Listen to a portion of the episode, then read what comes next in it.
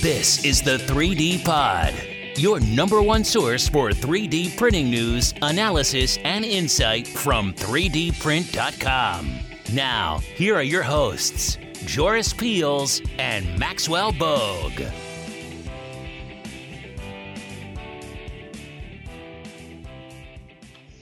Hello, everyone. Uh, my name is Joris Peels, and this is another episode of the 3D Pod. And I'm here today, uh, as always, with Maxwell Bogue. Hey, everybody. And uh, yeah, Max and I are joined today with Martijn Joris, uh, who's the, uh, well, who's used to work, he's been working in 3D printing for a long time now. And uh, he's, he did a lot of business development stuff at uh, Materialise, where we actually we ended up working together there a while ago now. And later on, he ended up starting his own company called Twikit. And Twikit is a mass customization company. They make the end-to-end software to take kind of the user input from the consumer and turn it into a mass custom, customized product that'll actually print with uh, 3D printing. And that's kind of what Martijn does at the moment, and, and that's what Twikit does. And they do a lot of cases of customizing things as diverse from orthotics to uh, car parts and everything in between. So, uh, yeah, welcome to the show, Martijn. Hey, Joris. Thank you. Uh, nice to be here, and nice to meet you all. Awesome, awesome. Okay, so first off, let's start for the uninitiated. Like, what is mass customization anyway? Mass customization um, obviously means that we um, can offer a product not in a standardized way, but we are going to, going to customize it. Uh, that can be in a broader perspective. It can be aesthetically. It can be functional customization. For example, if you want something to fit uh, to a body, to the body, or to fit to a, a car, and uh, then obviously with mass, that means that um, it uh, we, we talk higher volume. So it does not concern uh, crafting, where you make a thing in a bespoke way with your hands, one off, and it takes a long time. Um, but when you go into the higher volumes, um, obviously because you do some digital transformation and you use tools like uh, 3D printing, um, or other stuff, then we talk uh, mass customization. And, and, so essentially, is the idea that any consumer can do it? Is it like is it meant to be accessible as well on the on the mass front? Yeah, that depends on the product, of course, but uh, uh very important, and that at all has always been a driver uh, at Twikit. Um, if you want uh, consumers to uh, customize the product, then the front end at, at least should be very very easy uh, people want options, but they don't want too many options. Right. Uh, pe- people want to make choices, but not too many. You know. So I think that's a very important driver if you want to offer products and you ask consumers to uh, get involved in the product. Um, of course, you can also do mass customization, um, which is often a mistake. You can also do mass customization in a B2B environment or for uh, experts in the front end, for example, a, a, a orthotic expert or a prosthetic expert, and then uh, it's allowed or it's even good to offer more options. But when you, and what when you the end consumer, do you see it more as a just a drop down, if you will, pick one of these five things in the limitation, or do you see it as trying to give consumers in the long run the ability to actually manipulate 3D CAD if if there was an easy way of doing it? Yes, uh, indeed, it it's um, we we have uh, applications where they can actually uh, manipulate the the 3D uh, the 3D files. So that's that's allowed. Um, but what I mean with it is that it, it will be more uh, sliders, you know. So uh, mm. pick a slider and turn the slider, and then the the the shape will change, or use a 3D scan, or use a picture to to have a mate to fit part to the body. Obviously, compared to yeah, do a do a boolean, guys, or uh, do a, a, an extensive 3D operation where you actually need a lot of knowledge. So it, it, it, again it depends on the product. Some sometimes it's more like hey, add your text like like in the past we did a lot of jewelry. Like you have text rings and you say okay, just add your text and whoa, my text automatically creates a, a ring or a necklace. Whoa, that's nice. Um, while we did other products with, with shavers or car parts where it goes more into the real 3D uh, file that changes. And and so, what are the applications that you're seeing emerging, or what's happening in, in mass customization? What are the stuff that's actually like the cases that, that are actually ongoing at the moment? Well, I think there's there's a, a, a lot of customization um, going on. Really important for Twikit is that we always say that there's there has been a lot of customization, obviously before 3D printing and other digital manufacturing, but that happens many times through a crafting. Um, and with that, I mean, for example, if you wanted a pair of insoles uh, many years ago, uh, you could also go to a podiatrist, but only you would not print it, but um, they would cut it out of a uh, of a foam. Or if you want a, a watch, or you want your um, exclusive car uh, personalized, uh, if you paid enough, they they would actually do it. Or you would be invited to Geneva to to sit together with a watch um, crafter who would make exactly what you wanted, uh, as long as you paid it. So I think there's there's already a big range of um, products which were uh, customized in the past. And I think a strong driver there that 3D printing uh, can bring is that it's a, a, technology and it's the means to an end to do digital transformation of that crafting and make it scalable, make it easier, um, and enable um, yeah new business uh, models, uh, for for example. But um, in general, uh, to come back to your question, with Twikit today we are uh, focused on a, on a couple of uh, verticals and applications. Um, one of that is automotive, like you already mentioned, um, Joris, where you have different kind of individualization, and we can, can come back to that later. And then the um, second vertical or solution that we focus on is um, is what we call the TwikFit proposition, and that's everything which needs to fit uh, the body. And there we go into uh, orthotic products, we go into uh, uh, products, but also into uh, sport gear, protective gear like helmets, for example.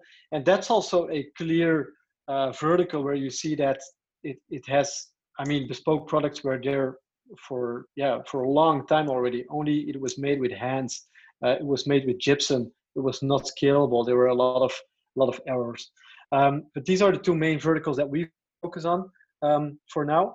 And um, apart from that, we also have some customer applications in um, in, that, that's a totally other field in in construction. Uh, for example, if you think uh, windows, if you think uh, doors, th- these are also products which need to fit um, your house.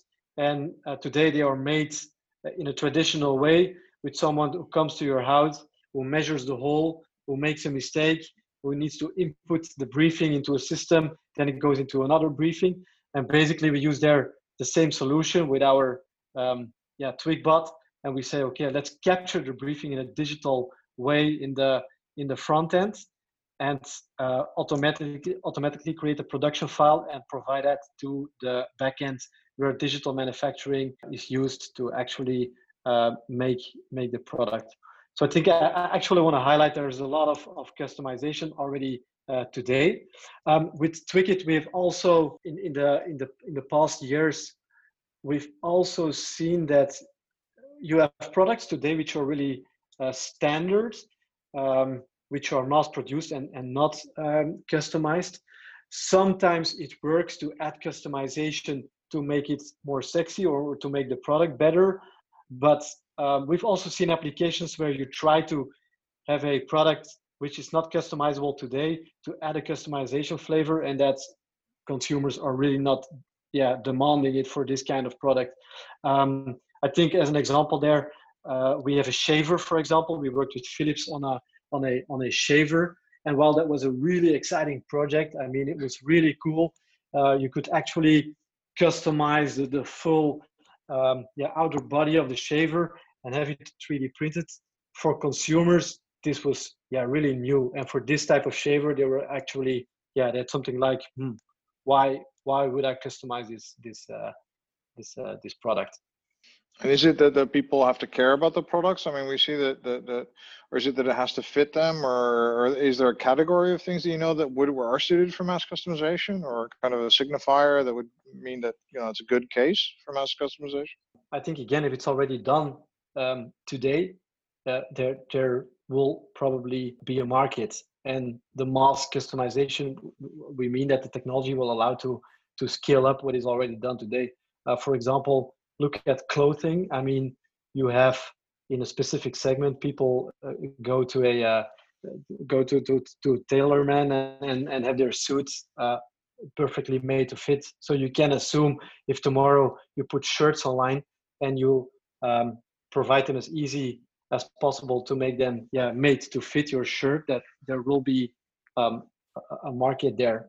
Um, the same the same is true for yeah for for cars like like we already uh, discussed. So I think it's really important that you see a proof point if it's already been done today. That's an important driver.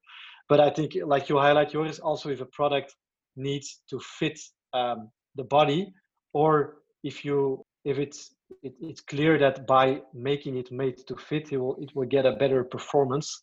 Like for example, uh, a helmet in um, in in sports or a helmet for a, a, a motorcycle driver where the exact size is really important and you can these are also strong drivers that actually there will be mass customization uh, potential. And how do you overcome the way of customizing for the end consumer? Like when you're talking about something like a helmet or or an orthotic or something like that are you seeing it as everyone needs a 3D scanner in the home or a center to go to to get scanned in order to then upload this data? Good question. So I think that's exactly what we do with our technology. So um, I think really important there. Um, it was eight years ago actually that we we back then we already started to work on a cloud solution. Uh, we saw that there was a lot of 3D solutions which were um, running locally and on, on a local system on a local server, which is not scalable.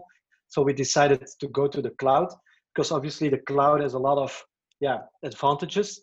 Um, one of the advantages is that it's very easy to go in into a uh, into a distributed model, and that it enables you to go um, yeah to to much more different uh, locations and if your solution enable your solution solution there without to have it running locally. And for example, that's important in um, orthotics and uh, prosthetics you see that if you want to yeah if you want to go into a bigger mass you will need a system that enables many point of cares compared to uh, yeah maybe one uh, point of care in, in, in the country because we, we know people will not step in the car and drive five hours to have themselves 3d scanned for a uh, made to fit solution. I mean some people will but but the, the big chunk uh, of consumers not so if we go into the TwikFit and, and made to fit products then what we really work on is to have a, a 3d scanner on an ipad or a built-in into the ipad i think in the most recent versions and have a cloud solution uh, on top of it which runs distributed. And that enables companies who want to put made to fit uh, orthotics or insoles or whatever in the market to build a thousand, ten thousand very local uh, point of cares to go as close to the consumer um, as you as you want. And I think that's really one of the big advantages of digital transformation.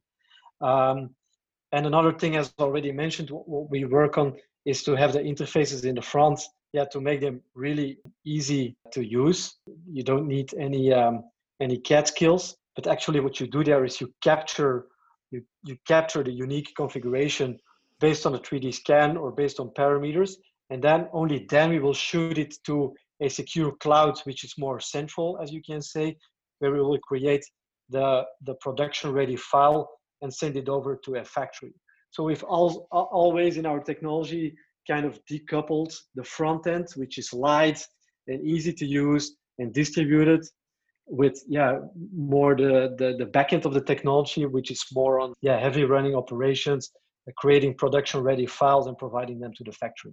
Are the files being tweaked by actual humans or is it all all automated at this point? Are you still in between? That's all automated. Yeah. It's all yeah. it is all so automated. So you're you're successfully producing printable files as a result of a, a scan from a new iPad or a new Yes, uh, yeah. yeah. So so how it works. Cool. So yeah, so so uh, Twix, for example, you can um, we can continuously add um, new templates. So assume, for example, tomorrow, yeah, some brand says, look, we want a thumb brace. We have a better design of a thumb brace, and we want we want to offer it through additive or another digital manufacturing way. Then we we enable to input that template, and that's an operation that a designer does one time. And by inputting this, he will pro, uh, upload the 3D models and actually he will set the, the parameterization. So as a designer, you can set like, okay, these are the opportunities of the product. These these are uh, the customization functionalities. So for example, you can say here, uh, if I get a 3D scan in, okay, you can morph the product, but the minimum thickness should always be, I'm just saying something, three millimeter because right. otherwise it gets too brittle. And here, this region can certainly not change because then we know that the thing will not function anymore. So you define it one time in um, to our product creator, that's the name. And then only then we shoot it to the clouds and then it will live there like for example you could you could say a digital mold so actually it's a mold but it's a digital one where it will wait for the specific configurations that will come out of the 3d scans or the specific inputs from the consumer in the front end but these are parameters and we shoot these parameters along with the 3d scan to the digital mold and then it will automatically create uh, the production ready file and hand it over with an api to a factory so that, that that's kind of the base uh, basic flow and and if you're looking at like these orthotics and these medical things, I mean, I could imagine that there is a lot of like there's a regulatory environment there, and like there's safety concerns and things. how do you deal with stuff like that? Well, Joris we can also define this. Um, I mean, these are things to to take into um, account in the R and D phase, obviously. So when um, when a thumb brace, for example, to to take the same example, is designed, it can go through um, qualification processes, can go through testing uh, processes uh, to get the right um, certifications. And um, only the difference is that uh, many times in the past you worked with a, with a standardized product and now there's some parameterization allowed. But we will always keep that parameterization in the boundaries of one, what's possible technically, um, but also if things are important for uh, certification, qualification, it can also happen on this level. So, and then we make sure that whatever is is brought to the template level in our technology is already uh, production ready and is certified within the boundaries that um, yeah that are important in the uh, R&D phase. Um, other than that, we also work together with with material uh, companies, for example, because we, uh, as everyone knows, if you want to certify a product, you need to certify it on, on the material level, you need to certify it on the flow level, you need to certify it on, on every level in order to keep the certification. And um, that's why we work, we actually collaborate and we have partnership with these type of companies to, from the start, make sure that everything is aligned, that the, that the material is okay, that everything which goes into the templates falls into the certification. The same is true, for example, for automotive where you have after sales, where actually you click on a product um, afterwards on, on the car and then it's not as infringing. But for example, if you look at uh, the Aston Martin Zagato, which is a the limited edition of cars where you actually have metal parts which are in the interior of the car and there's the same so in the r&d phase the parts are already produced 3d printed they go through uh, crashing uh, tests they go through a simulation test in order to make sure that they are uh, yeah actually certified and qualified. I remember once. I don't think we can say the company, but this is like a really long time ago. And you and I, you were having a meeting with a guy from a car company, and I was talking about customized parts inside the cabin. Mm-hmm. And the guy, I think he almost fainted. I, was yeah, this is like a. I could, yeah, I can imagine that from a, a car manufacturer. Yeah. a long time ago yeah. in his defense. Of, uh, uh, so, so it's come a long way, I think. Uh, this kind of stuff this is like 2010 or something, something crazy like that. But and and do you think so? So automobile. Why do you think automotive is so big? Actually, I think because it is a big mass customization application. A lot of brands are busy with it. Why is that? Why do you think that's the case? I think for one, um, for actually for two main reasons. So people, people, a, a car is is often an, an emotional product, you know. So uh, that's where there are so many brands and, and design is so important. People who pay for a car will also pay significantly more if it's um, individualized. And of course, we are aware that that actually a car there's a lot of a lot of things you can pick already from color and and and I mean all the accessories you can tweak. But there, still, there's a massive level of next level of individualization above that, and there's also here already today uh, proof that people find this uh, important. you will also see that many brands um, already have solutions today to individualize cars. But again, it's bespoke. You go to sort of a workshop and an atelier, and they will do it. They will do it there. Um, but you have uh, BMW individualize. You have um, Bentley as a service for that. Uh, Daimler has a service for that. With Porsche, you have exclusive uh, manufacturer. I mean, all of those these brands actually have already solutions to individualize. So it creates value and it creates profit on that level. On the other level, and that's more, I think, um, on, on the bottom line, you see that there's really a, uh, automotive is, is, a, is, is, a, is a vertical or market with a lot of challenges. Um, you see today that they need to, they continuously need to bring uh, new models of a car to the market in order to, to keep it sexy and to make sure that the consumers will buy it. But on the other hand, they also they, they build factories and they need to write off, uh, depreciate those factories. And and it's it's it, I think there's a vision there where we really believing is that in the future a, a car can be modular, and that means I mean with that that you have a frame, which is of, of course obviously important. You have um, yeah electrical batteries, which will make sure that the car uh, drives. But then you can use digital manufacturing to to finish off your cars in a much more flexible level, and you can do it much later in the in the value chain. And that's really you you you you feel that this is a vision that's that's that's crucial for automotive because it enables them to yeah make those frames and those batteries and to keep them for a longer time and to take the added value of uh, digital manufacturing which is also yeah more flexible and on-demand manufacturing next to using it for for mass customization. Um, and that's that's yeah i think that's also a really important uh, driver in um, in automotive and what we see there is of course that as a as an oem an automotive oem yeah you you need to have a roadmap. And actually it will start with maybe four um, four parts on your car that are customized. But those four those four parts they can really make the difference for the consumer in creating the additional individualization. And then maybe we can go from four parts to 20 and from 20 parts to 100 and the end goal could be to have your your full car uh, with digital manufacturing um, and i think another advantage which um, is related to that is if you use the digital manufacturing more locally yeah maybe you could even re- uh, retrofit cars. Um, you want to keep your car but you want another interior. Okay click it out and click in a new interior.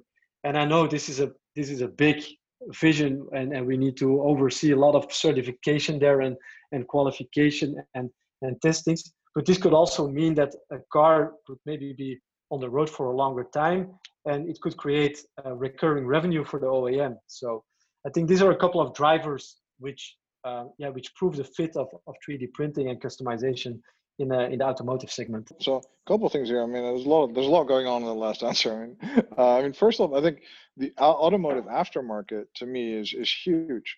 It's, it's a very very exciting market to me. I don't know why there's not a lot. There should be a lot more 3D printing activity going on this aftermarket where the regulatory burden is, is comparatively um, you know less less stringent and and it's a huge market. Like we're talking like you know hundreds of hundreds of billions of dollar market. And uh, you know I, I just think that that's a really exciting do you see also stuff just at the at the aftermarket? Is, that going on as well or is it mainly the oems that are focusing on, on mass customization? It's also the aftermarket us yeah for sure. And you see that that's kind of uh, region I mean, that's that's that's that differs from region to region. And in the US, you will see that there's a, huge aftermarket, and we all know those those movies on on MTV where you really pimp your car, which is an aftermarket. But again, it's a local tuning store. It already happens today, and in Europe, you also get this, but there it's maybe more uh, linked to the o- OEM. If you go to Japan again, there's also more the the aftermarket, and then you see all kind of different drivers. Some OEMs see that there's big potential in the aftermarket. It has a strategic value, and maybe they want to pull it back into their core business. You know, um, while in other uh, other brands like Tesla, maybe they say like, no, look, this is the base car, and this is our model, and let's create an aftermarket uh, for for the for the individualization. So I agree with you that the aftermarket is also important. I, I like the idea of this this as, a, as as an OEM looking at the idea of of of having like a lifelong car. I think it was like I don't remember. I, I, I had to look. I looked. At, I tried to look this up like a week ago, and it was at one point cars were much more uh, disposable than they are now, kind of. And I think it was either Porsche or Volkswagen that made like a, a car that was that was going to be that was made to last much much longer. Mm-hmm. So this vision of sustainability as a longer lasting item uh, was somehow like maybe like uh, circular polymer kind of repla- replacement parts for the stylistic elements. Like I, I upgraded my car.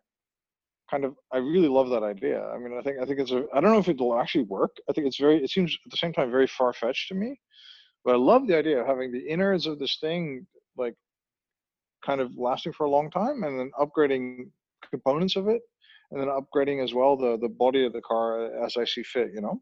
Yeah obviously after the after sales like like we call it is more obvious as you can click you can click things on um, but on the other side, there, there, there are projects running where, um, yeah, we really connected with, with, with the factory and with the running factory mm. floor. I mean, that's, we, we get that question that, that they want to make sure that um, in, in the near future, there is a connection possible really with the running factory where you say, okay, here is, here is my car and here are the custom parts and you don't do it in an after sale, but you do it in the factory floor. And that's exciting.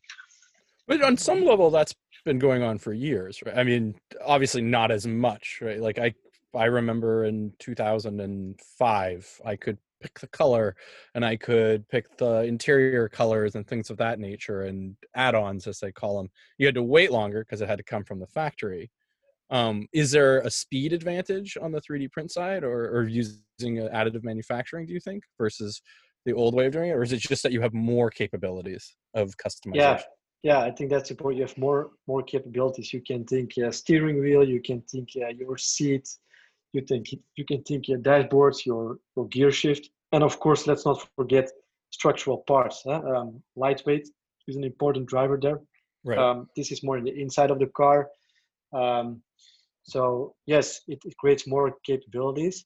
Um, but yeah there's there's more than 3d printing. Like for example on, on foils you can also look at foils where today um, yeah they, they even use foils to to to give custom colors um, to cars. If we look at the, the market now i mean is this going to be so there's another scenario where where you know it used to be that cars had coach builders right? So uh, like a company like daimler or or a company like um, whatever Bentley would make the the car, and then the coach builder like Mulliner, which I think now is a part of them or something, was a separate company, and they would make the coach. I mean, that's also possible. We could see the disruption in the supply chain with someone just like you know with somebody else in the in the value chain taking off with all this customization. Do you think that will happen? Yeah. because i mean yes yeah. I, I think also that depending on the on the yeah depending on, on the, the product or the accessory but, but that's also what you see today that that the, the, the seats are yeah are a tier one uh, product. So mm-hmm.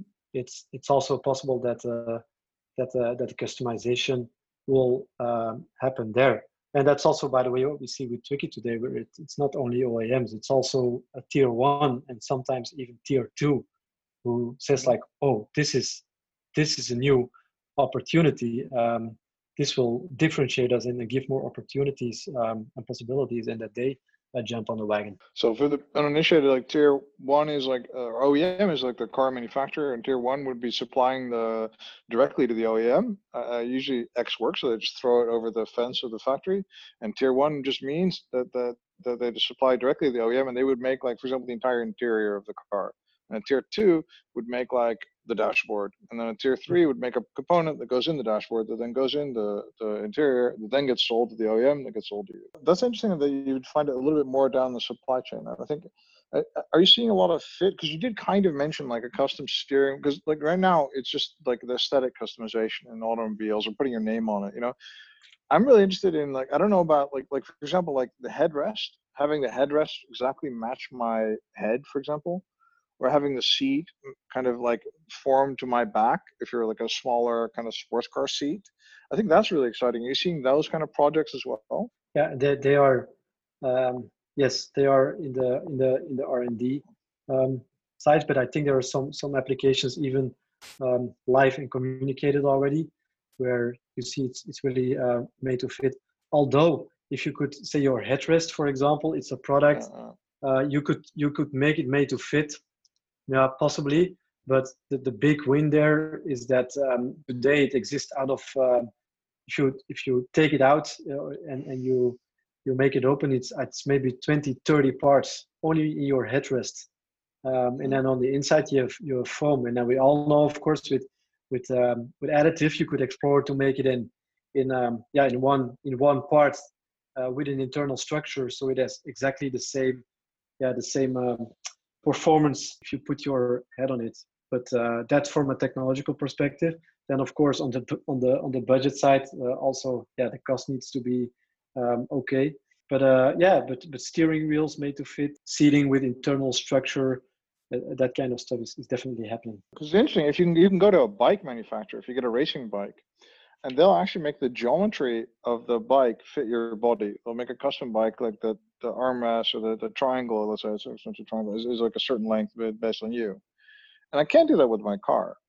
You know, no, mm-hmm. you know. So that kind of thing. I think I don't know. Maybe like maybe somebody else would want to sit a little higher or, or be a little bit further away or be a little, you know, and that kind of stuff. I don't know. I don't know if that's happening, but that would be very interesting. I think. Yeah, sure. For for for seating, of course, it makes a it makes make a lot of sense for a specific type of cars again. Because the one question you will always get is, yeah, what if someone else buys a car or someone else wants to drive the car, and you have a custom seating? But in a think a race car or think a yeah you're you're a super fan of a product and it's it's a limited edition then then you want to do it and probably the application will start there and then go to other models in the future are you most excited about uh, it expanding into. And markets that it's currently not even touching. That's a good question. Is it too that, wide? That's that's a good one. Give me a moment.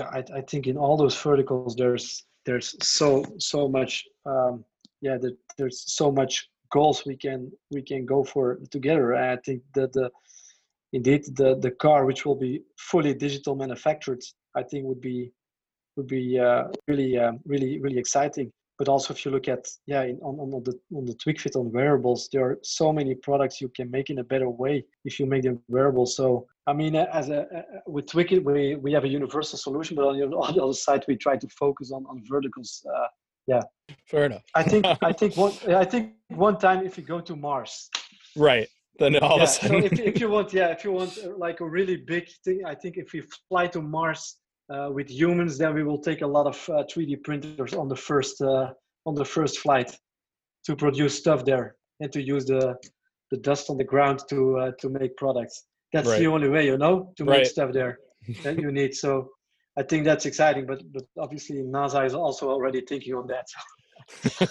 yeah. But no, no, I'm against this, right? I'm against all the smart billionaires diversifying away from the Earth asset and leaving us. All right, mm-hmm. I don't think we should help them. yeah. I, am against this at all. I'm like, I don't think we should do this. We should not encourage them. We should definitely not use our like time to help them. No, no space. No space. no, no space. But um, but I think uh, what I'm really excited about is something that is is not really happening. I think uh, we did mention it. Uh, Ramon Pastor mentioned it when he was on the, the 3D pod and uh, other like sports equipment. So to me, what the sports equipment is super handy because like imagine I had like a handle. Like imagine we could invent a new product. We could be really disruptive and we have the ultimate handle or something. I don't know.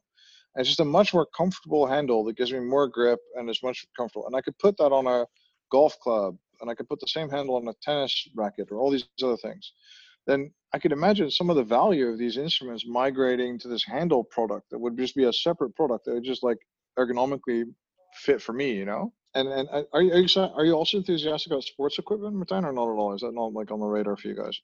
Yeah, I fully agree, and it's um, it's an uh, yeah, I think it's it's also an open field. Uh, it's, it's lots of things can can still happen there um, we already had our design team thinking, of, for example, on um, on customized uh, golf clubs or even mm-hmm. um, accessories that you are wearing as a golfer uh, during mm-hmm. trainings to yeah make sure that that your position is is perfect and that you yeah that you improve your performance. And it will be incremental performance but yeah i mean that means a lot in in um, in this type of uh, sports.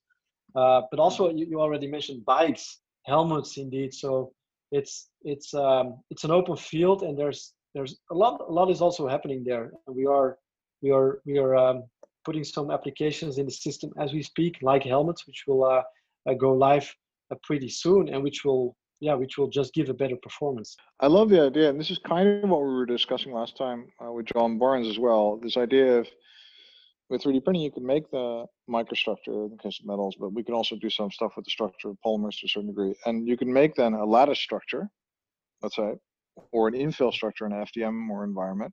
And we can then also make a gradient material, and then we can make a part.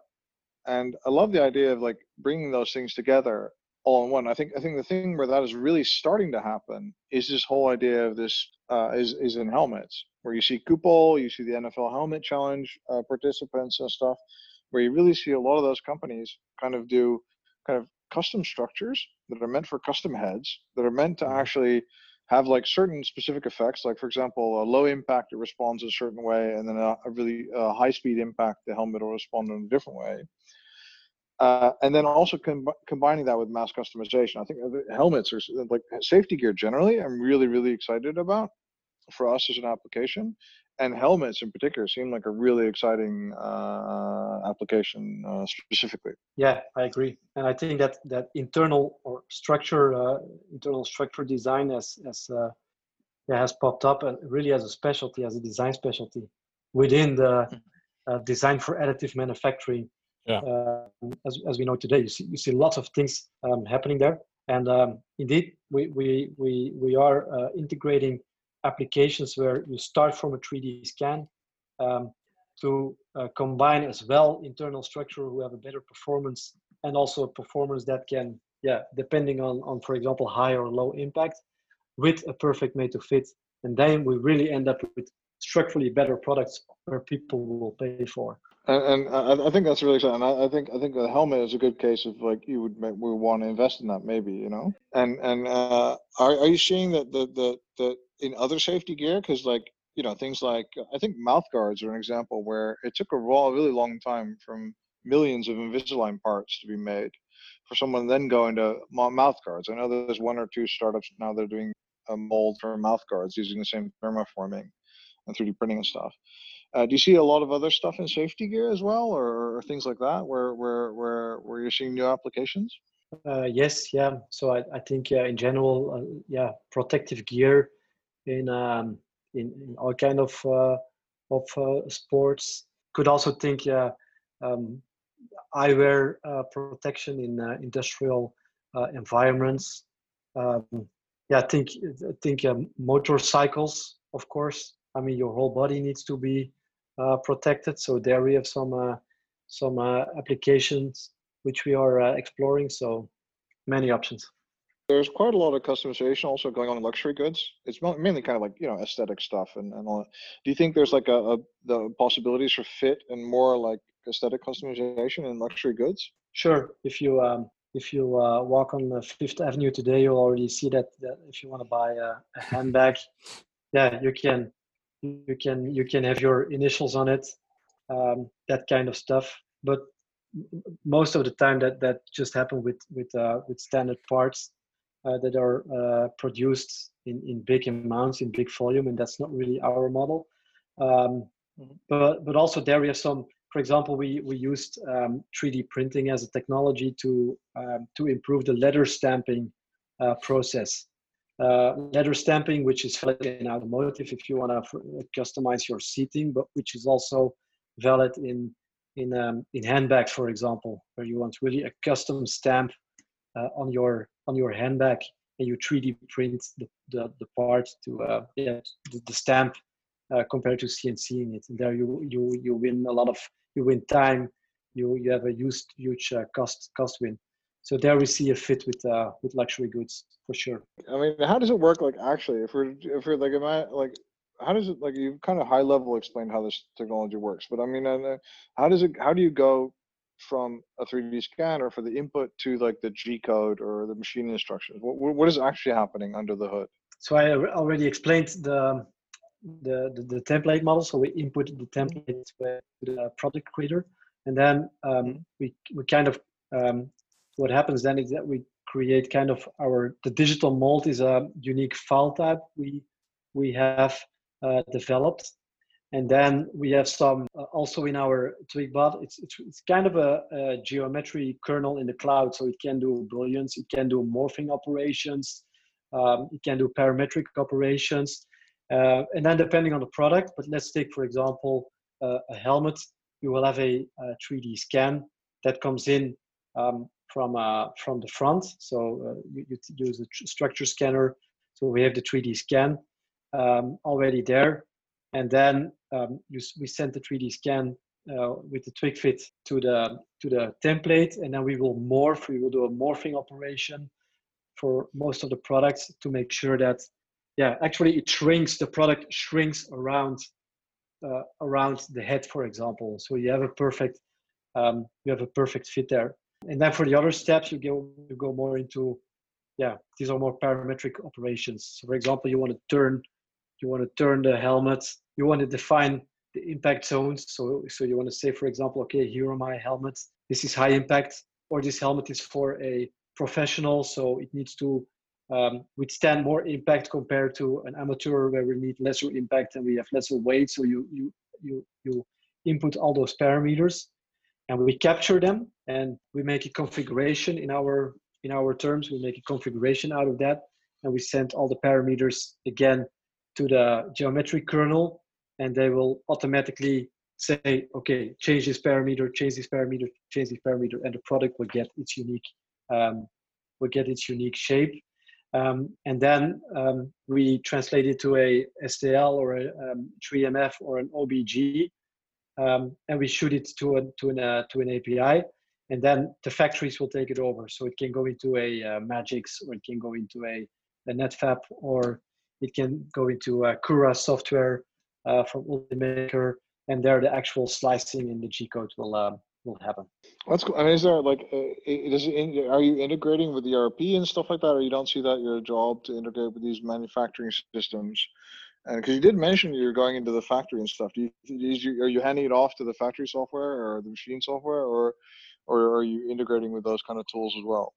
Yeah, yeah, yes. Depending on on the, of course, depending on the on the flows, but um, we have some APIs um, with our, which are our basic APIs. And, and sometimes, of course, we need to do really deep integration into uh, SAP flows or other ERP flows to make sure that there's the, the seamless connection and everything goes from our system into the yeah the existing uh, um, workshop and ERP uh, uh, flows. What kind of like if we're talking about just 3D printing, I mean, what kind of like technologies are being used uh, you know, to output the parts? Or what are the 3D printing technologies you guys use? Like most often, like often a lot of like uh, uh, mass customization stuff ends up being often either if it's a mold then SLA, but but otherwise it just ends up being a lot of SLS, a lot of MJF.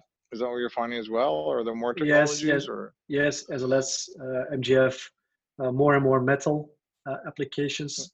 Um, also, we, we see a rise there. Um, and then, of course, um, we, we have other digital manufacturing. So we also connect with the laser cut applications. We connect with, with CNC applications. Everything which is digital is, is basically um, interesting to us. Like, like I mean, yeah. like next you do a six-axis arm robot to actually assemble everything. yeah, we will leave that to another startup. right. uh, what, what are you doing mostly 3D printing stuff or is it the combination? Are you seeing a lot of people that say, I want a laser cut, I want to etch, and, and then I want a 3D print as well? Or is, is it 3D printing is really driving your business or? Yeah, it depends. In um in the the TwikFit, it's um most of it is um is additive. In automotive, it's um it's it's it's 50-50 or even maybe even some more um, digital manufacturing, laser cut, and, and, stuff like that, engraving technologies, um, cutting technologies, um, and then also 3D printing. And obviously, yeah, OEMs and, and corporates, um, it, it's important to offer one system which can do it, which can do it all, compared to yeah having a lot many different uh, systems for every other technology. So we we we try to be generic there. And, and do you think this is something like, are, are, is this going to be, because you are talking about mass, is that your goal really to have like, you know, millions of people do this and all the time? or does it still want to? You, you still want to be there for like you know high end helmets? You know, or are, are you really there for like everyone? Is is that the ultimate goal? Every car or every helmet, or or, or do you want to be there for like you know only certain niche products and high end products? Often the customization, uh, made to fit customization, starts in the in the more exclusive segments or the let's say the heavy users. For example, we've seen that with insoles. It starts with marathon runners and yeah, people that that really um, think it's important to have um, yeah performance um, better performance stuff like that and then over time it, pours to yeah to the bigger mass um, I, I think our goal is is definitely the mass but what we also find important is that we work on products which create uh, which create uh, yeah value which create high value where it's really important to use a customize customization um, if you look at cars, for example, yours, we, we I mean, we've made some calculations. If you see that 70 million cars um, is the is a global market, then I think the the market for now, the market potential is about 11 million cars. So so a part of that where we actually see a fit um, today. Uh, but over mm-hmm. time, let's hope it pours down. And, and, and so you did kind of touch on insoles. I think insoles is really exciting. I mean, there's two different things here. I mean, I think I love the idea of having a voxel based kind of or uh, you know an insole that is like actually different at every single point or every single voxel. Do you see that kind of thing happening, where you have like a gradient material, or you have like a, a insole that's like fundamentally different, as in you could only make it with additive because it's it's different at every voxel? Is that happening or not? Yes, yeah. So I, I think in that, in that certainly the where performance again is is is important, and you can go pressure based um, there you see again the voxels and the internal structures, and that uh, depending on the on the, the, yeah the scan and also the pressure scan, you can put the voxels uh, exactly where they need to be, the perfect voxel, which will give the perfect push. Um, so that will increase performance. But also for insoles, don't forget that today, yeah, most of the insoles, if you go to a podiatrist or to an orthopedic guy, they're they're actually they cut them out of of yeah foam and um, yeah. They, yeah, and they lose um, they lose a lot of material there, and they spend a lot of time uh, doing this. So actually, they they they need to see the patient and to yeah input um, and to listen to you and and and have a, a 3D scan or even do manual measurements to uh, make sure they they create the best sole, and then afterwards they need to go uh, and actually uh, produce the the sole by cutting it out in the material. And of course, if you go there uh, and you go 3D, 3D printing, which is additive, yeah, you lose lesser material. Um, they spend lesser time. Of course, it needs to be produced in, in the factory, but that's more um, scalable and you can make a better insole. So this is definitely a product that is a really good fit with uh, with additive, obviously. Yeah, I you, I mean, I did a project on this at one point, a couple actually, and and at one point in the Netherlands, for example, it, these things they cost sometimes they cost two thousand uh, euros. These these handmade uh, orthotics and stuff, and mm-hmm. and and there's a lot of like skill that goes in there, which is beautiful. I mean, there's an artisan that does this, and they're really wonderful at their job. But at the time time looking at it from a manufacturing standpoint, there is a, a way to do a lot of the customization stuff in kind of a smarter way, and also much much less expensive way. Yes, correct. I agree. Okay, okay. So uh, thank you so much, everyone, for for listening again to another episode of the 3D Pod. And uh, today I was joined, as always, with by Maxwell Bogue. Bye, everyone. And uh, as well, to, this time by uh, Martijn Joris of Twikit. Thank you, guys. It was a pleasure. Uh, thanks for joining us. Yeah, thank you, thank you, thank you, everyone. You've been listening to the 3D Pod. For more information on what you just heard or to subscribe, visit www.3dprint.com or follow us at 3dprint underscore com.